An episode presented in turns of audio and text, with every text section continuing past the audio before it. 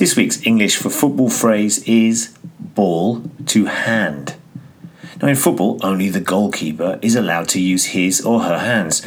And so, if an outfield player touches the ball with his or her hand, then the referee may award a free kick or even a penalty.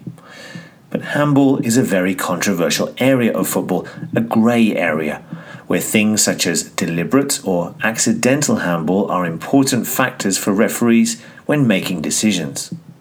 Another great area is the phrase ball to hand, which suggests that a player cannot get out of the way of the ball. It's not deliberate handball, but accidental, which means that some referees will not award a free kick or penalty when this happens. Ball to hand. Now, for example, Liverpool thought that they should have had at least one penalty in their Europa League Cup final defeat to Sevilla this week, but the referee said no, as he interpreted it as ball to hand. Now, for more phrases like this, come along to our site here at languagecaster.com where you can find lots of football vocabulary in our football language glossary.